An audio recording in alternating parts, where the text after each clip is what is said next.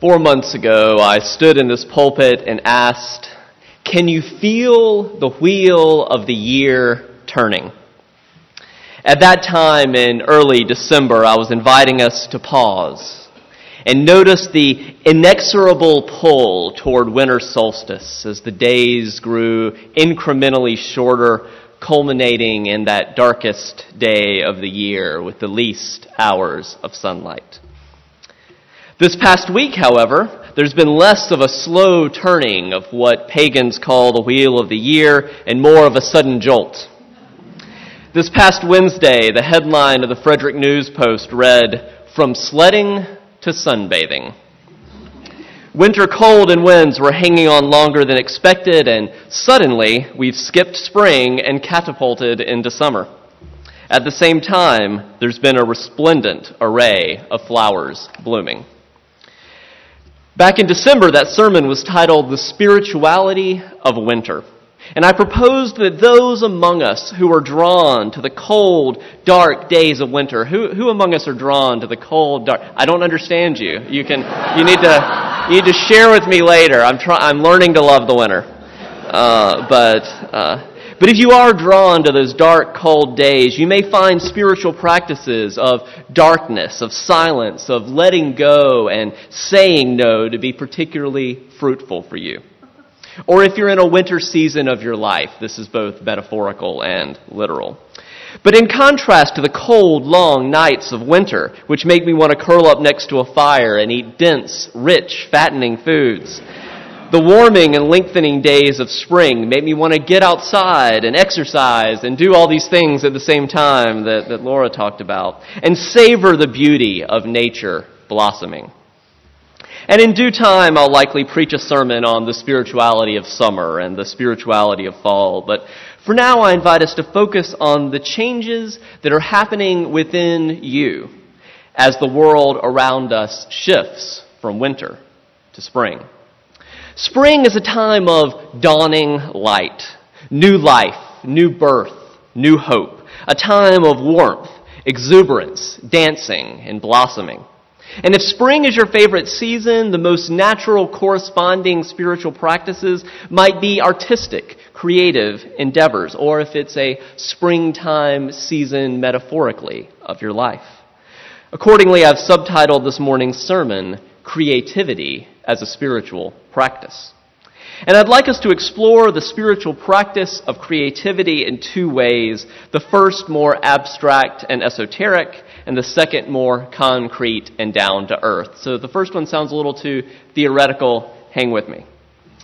So to set the context for the first of the two approaches, I'd like to briefly remind you about a sermon about two, about a month ago titled why is there something rather than nothing? I know, especially if you're new here, I'm referencing two different sermons, but you know, there really is a project. I'm going somewhere. These sermons aren't just uh, haphazard. We really are. Uh, they're connected. There's a maybe not a master plan yet, but there's uh, we are going somewhere.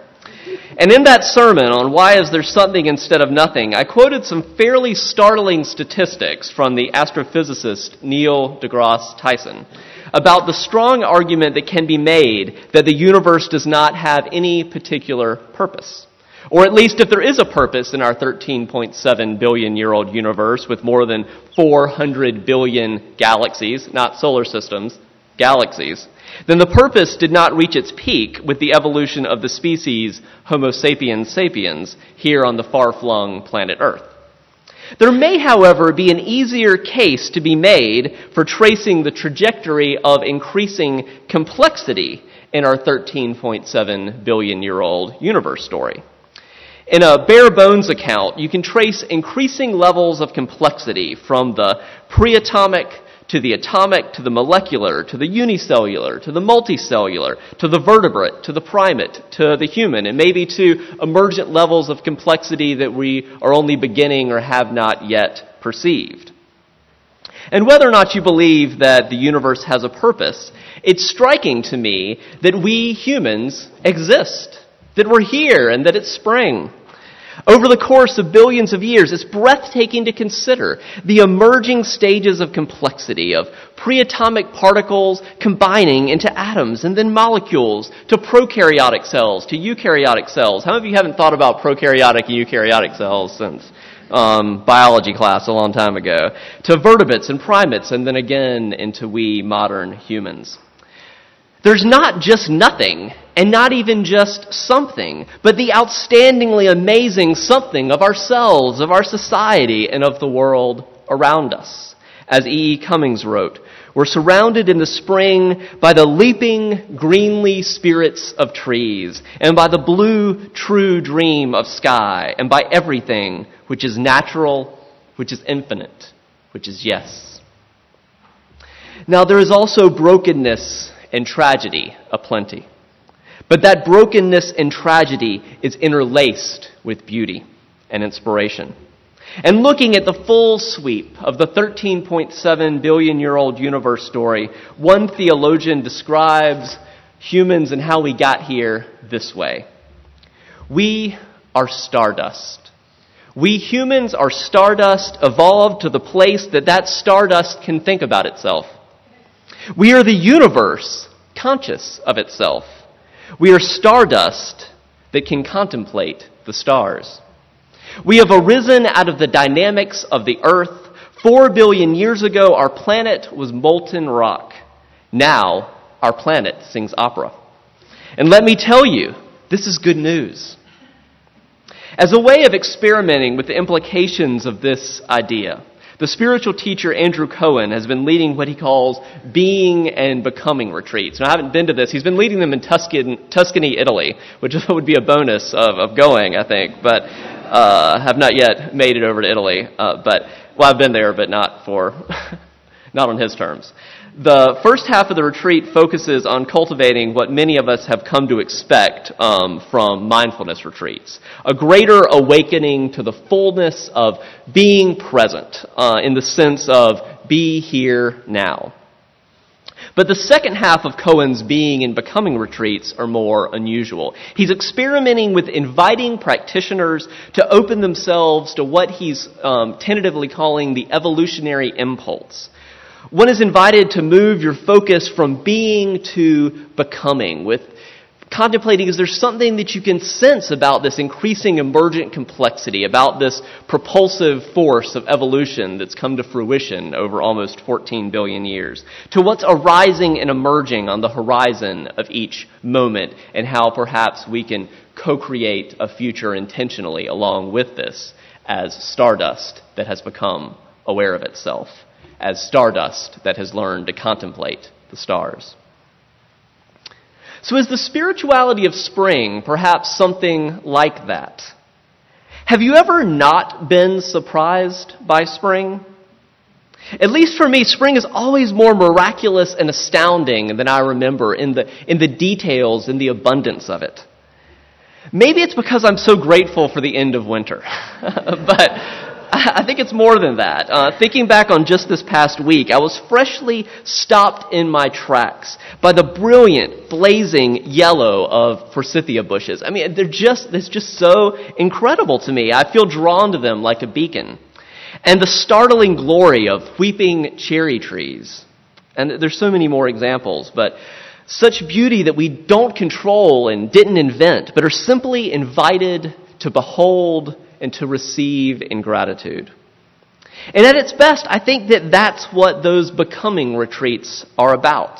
Inviting ourselves not only to be present to every moment, but also to increase our awareness of the wonder of the workings of evolution that turns pre-atomic particles over billions of years into humans and more. That results in stardust becoming aware of itself and results in the flowering each year of spring. So, what I'm doing is certainly not making an argument for intelligent design, but I am marshaling an argument for wonder, for amazement, for awe, for gratitude as integral to a spirituality of spring. The theologian Matthew Fox says it this way. We now have an inkling of the unbelievable fertility of the universe of the constant birthings of atoms and molecules, eggs and spermatozoa, of cells and living organisms in water and on land. And scientists are discovering an increasing number of Earth-like planets out there. As you've heard me say before, my favorite line from the film Contact is that I'll tell you one thing about the universe. The universe is a pretty big place. It's bigger than anything anyone ever dreamed of before. So if it's just us, it seems like an awful big waste of space. So, what I've been building to is the invitation for you to consider if perhaps our creativity as humans, our creative impulse, is that related to the evolutionary impulse of the universe? The groundbreaking American modern dancer and choreographer Martha Graham said it this way There is a vitality, a life force, a quickening that is translated through you, through each one of you into action. And because there is only one of you in all time, this expression is unique. If you block it, it will never exist through any other medium and it will be lost. The world will not have it. It is not your business to determine how good it is, nor how valuable it is, nor how it compares to other expressions. It's your business to keep it yours, clearly and directly, to keep the channel open. And if there is a relationship between our individual creativity and the universe's creative beauty, consider this statistic. Studies show that 80% of six year olds, all these children that were gathered up here earlier, that 80% of six year olds, but only 10% of 40 year olds report being creative. 80% to 10%. So our creativity just fled the room. We, we sung them away. I remember a college trombone teacher telling me a few years ago that when he taught general music classes to young children at the university, almost 100% of them could easily and naturally swing and dance to the beat of any song that he played, just randomly picked from any genre. But shockingly high number of students in his undergraduate general education course were stiff and seemingly unable to move their bodies to the beat of the music, even for a grade. This is a tragic example of atrophied creativity. Anytime you hear a call to cut funding for arts education in our public schools, remember that our inherent creativity, that link to the creative impulse of the universe, that's what's being debated. And when I say art, I mean art in the broadest possible sense. Painting, pottery, sculpture, design, crafts, weaving, photography, video, filmmaking, architecture, music, theater, dance, and so many others.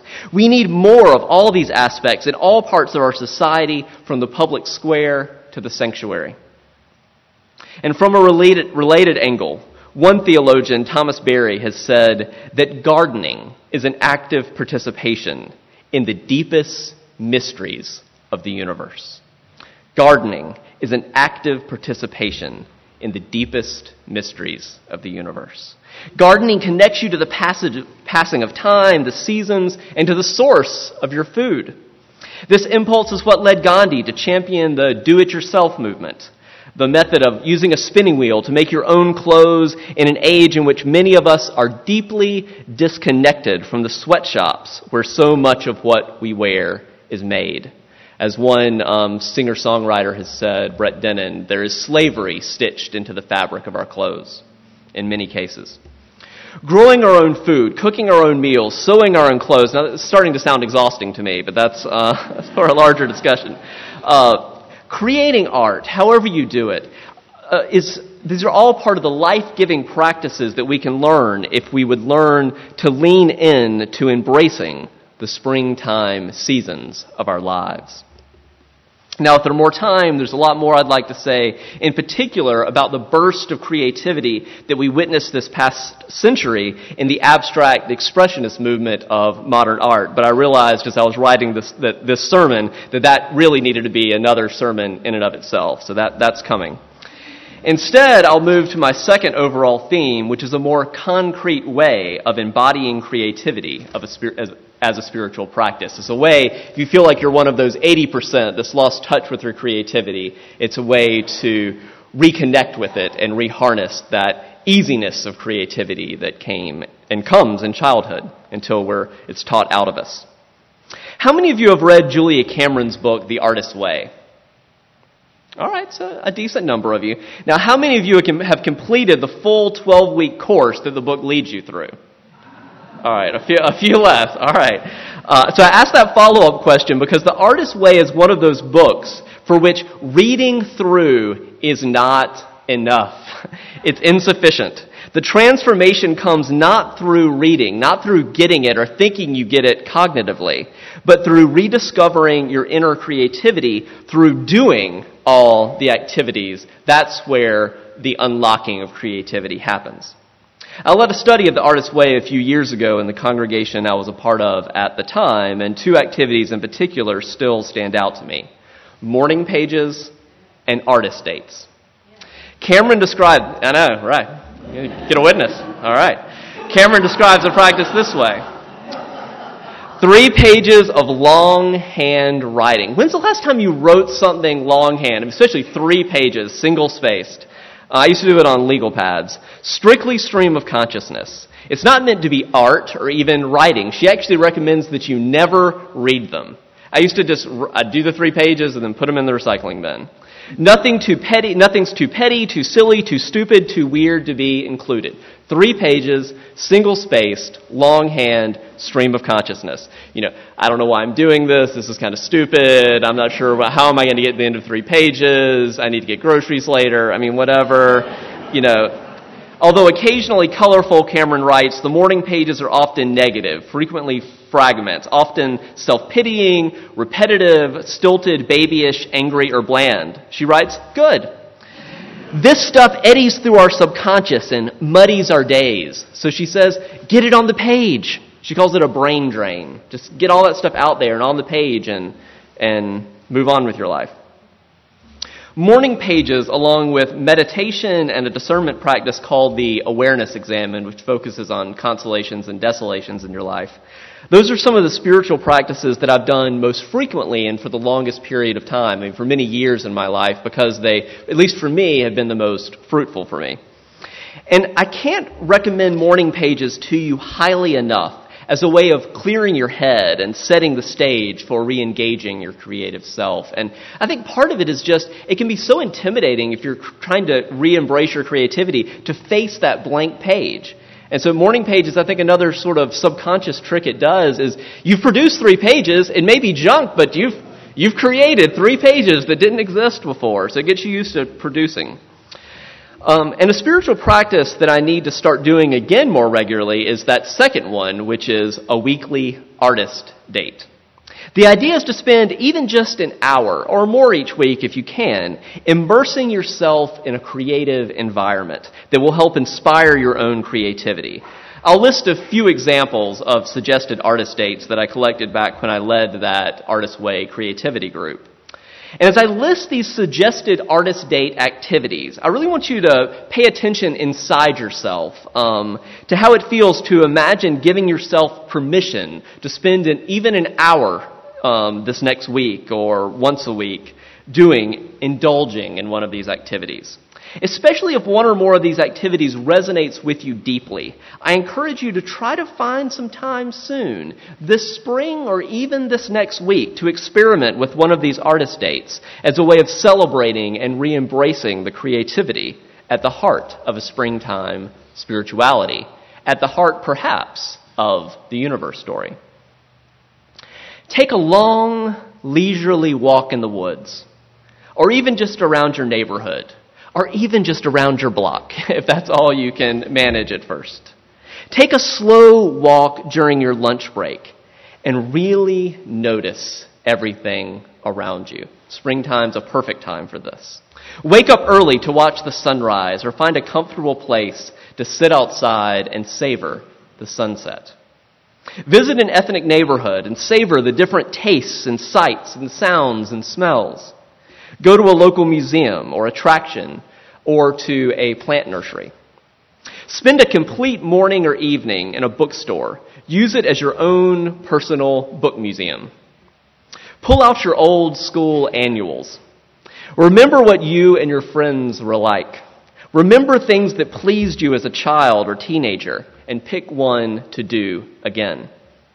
Play with Play Doh or get some chalk and draw all over the sidewalk. Don't let your kids join you. Just for you. You can do it later with them. Go to a local batting cage and get in some batting practice.